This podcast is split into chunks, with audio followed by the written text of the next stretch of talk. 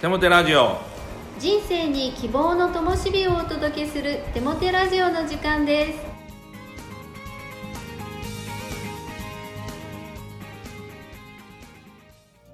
皆さんお元気ですね。パーソナリティのテモテ牧師こと新谷和重と。アシスタントのかなちゃんこと山本かな子です。テモテ先生9月はいろいろと思い出深い月になったそうですね。はい、えー9月ですね、まあ、教会ではですねあのちょうどお彼岸のと時に、えー墓前礼拝というのを行います、えーそこで、えーまあ、教会に関わる方々がお亡くなりになってお骨が収まっています、えーその方々のことを覚えつつ賛美をしまた天国のことを思い浮かべます。多くの方を思い浮かべつつ本当にこの懐かしく思いました。またあー墓前礼拝終わった後ですね、ま、91歳のあのご婦人というかおばあちゃんがお亡くなりになりました、えーもう私も20歳ぐらいから知っているご婦人だったんですけども天にお送りして、えーまあ教会のお葬式っていうのはピンクとか白とか赤とかブルーとかですね。洋花をずっとこうきれいに飾っていきます、えー本当にこうご家族のご遺族の皆さんもですねその、えーお花を見ながらですねあお葬式というよりも結婚式だなというふうに、えー思いました。本当にこう結婚式を思うようなですねお葬式だったんですね。でまああの娘さんご家族と一緒に27年間住んでおられた方なんですけどね、えその娘さんのご主人もですねお葬式を本当にいろいろ準備なさってお葬式終わった後ものすごい年上のお姉さんを天に送った嫁に出したというような感じを受け取ったそうです。本当にこうまさに、えー結天に送る結婚式だったんだなというふうに思えて非常に感謝をいたしました。はいありがとうございます。あのお葬式の中に希望があるっていうのは私もこの教会の中でいつも感じる喜びですね。ありがとうございます。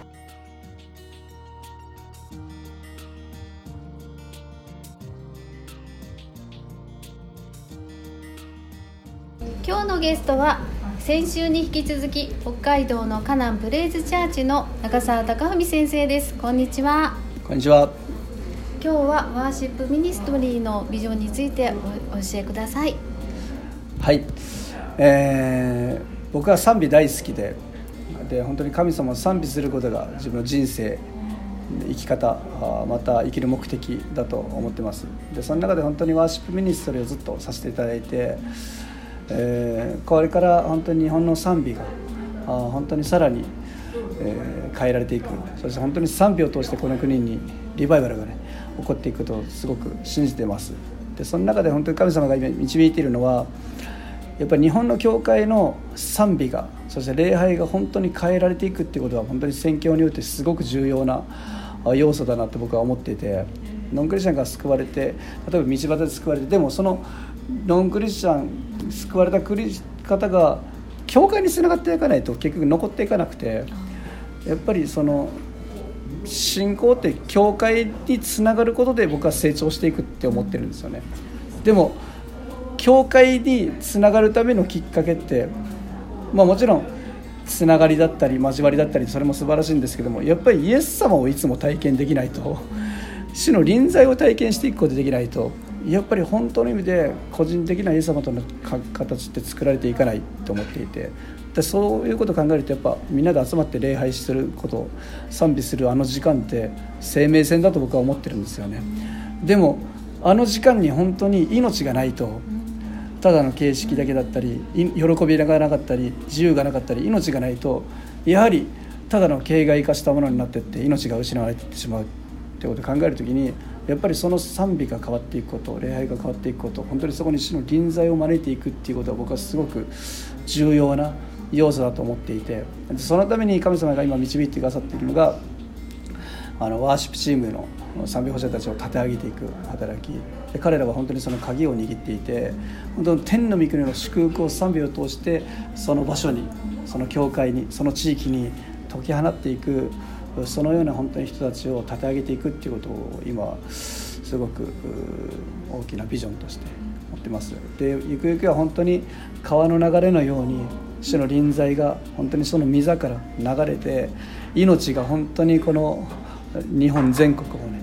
追っていく教会を通して本当にその地域を追っていくそして本当にリバイバルがこの国に来ることを本当に信じて、えー、今賛美者たちの立て上げのために特に、えー、使えています、はい、ありがとうございます。私のように、ね、離れた県に住むずっと年代の上のものでも先生の賛美をいつの間にかたくさん覚えてるっていうねこの環境も今素晴らしいなと思うのでこれからもね本当にどんどんそう賛美を通して広がっていくっていうのがそうですね、はい、賛美は本当に僕は力があるって信じてます。はい、はい、そうですね。まさしくそうだと思います。ありがとうございました。それでは手モ先生に励ましのメッセージを語っていただきましょう。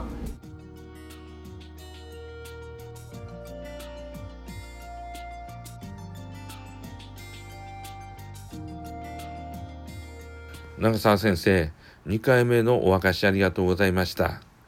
先生のうちにある神を賛美することの素晴らしさ、その重要さをお語りくださいました。私も神を賛美し礼拝する一人として大きくうなずき、また心から応援したいと思わされています。ありがとうございました。さて、励ましのメッセージに入っていきたいと思います。今日のテーマは私の中にキリストが生きているです。今日はまず最初に聖書をお読みしたいと思うんですね。聖書箇所はコリント人への第二の手紙4章7節から11節です。私たちはこの宝を土の器の中に持っている。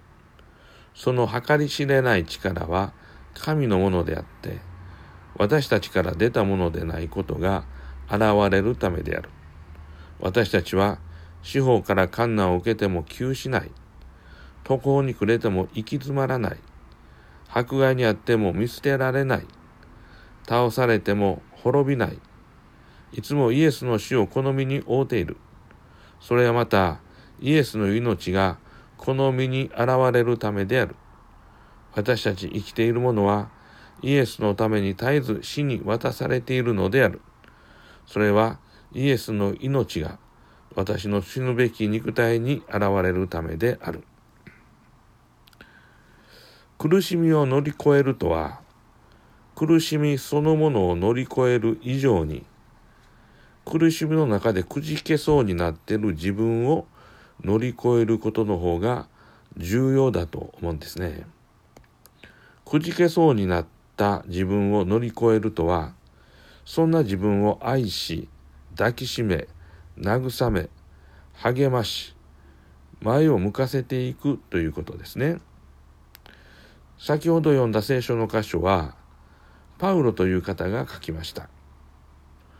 彼は自分自身を土の器だと言いました。それは弱く脆い存在という意味です。しかし、その土の器の中に宝を持っているんだっていうんですね。その宝とは、神ご自身であり、キリストご自身のこと、そして神の力のことです。パウロはもともと鉄の男と言ってもいいほど強靭な精神力の持ち主でした。鉄の器だったんですね。しかし彼は筆舌に尽くしがたい数々の困難に遭遇していく中で、実は鉄の器ではなく土の器であったことに気づきました。それほど弱く脆い自分であることに気づいたときに、自分の中に自分のものでない力があることに気づいたんです。くじけそうになっている自分を乗り越えさせる、自分のものでない力。それが彼の中に生きているキリストでありました。だから彼はどんなに行き詰まっても途方に暮れませんと。こう告白することができました。彼の中にキリストが生きていてキリストが彼を支え続けたからです。私たちの人生にももう自分で自分を奮い立たせることができないというそういう状況があるかもしれません。また周りの人たちからの励ましさえも届かないというそんな状況に陥ってしまうこともあるやもしれません。でも知ってください。キリストを自分の救い主として信じているならキリストがあなたの中に来て住んでくださり崩れてしまいそうなあなたを支えてくださっているのだということ。これがキリストを信じていることの底力です。自分の中にキリストが生きている。この事実が困難を乗り越えさせる力となるのです。そして宣言してみてください。私の中にキリストがいる。私の中にキリストがいる。と。そのキリストがあなたの人生の最高のパートナーなんです。お祈りします。神よあなたが私のうちに住んでくださっていることを感謝します。人生様々な壁にぶつかり行き詰まり四面楚歌の中に置かれてしまう時神が私の中に住んでおられる。この事実を認め宣言しそして感謝して前を向くことができますように。イエス・キリストの皆によって祈ります。アーメン。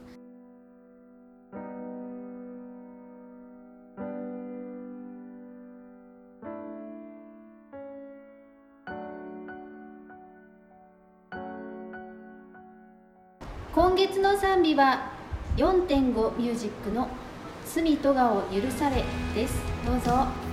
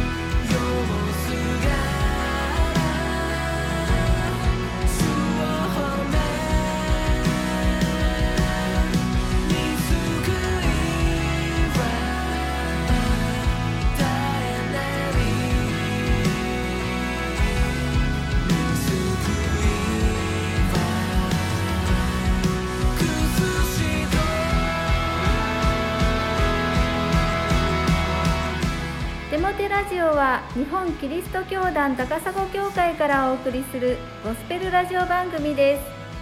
それではまたお会いしましょう。皆さんの祝福をお祈りしています。お元気で。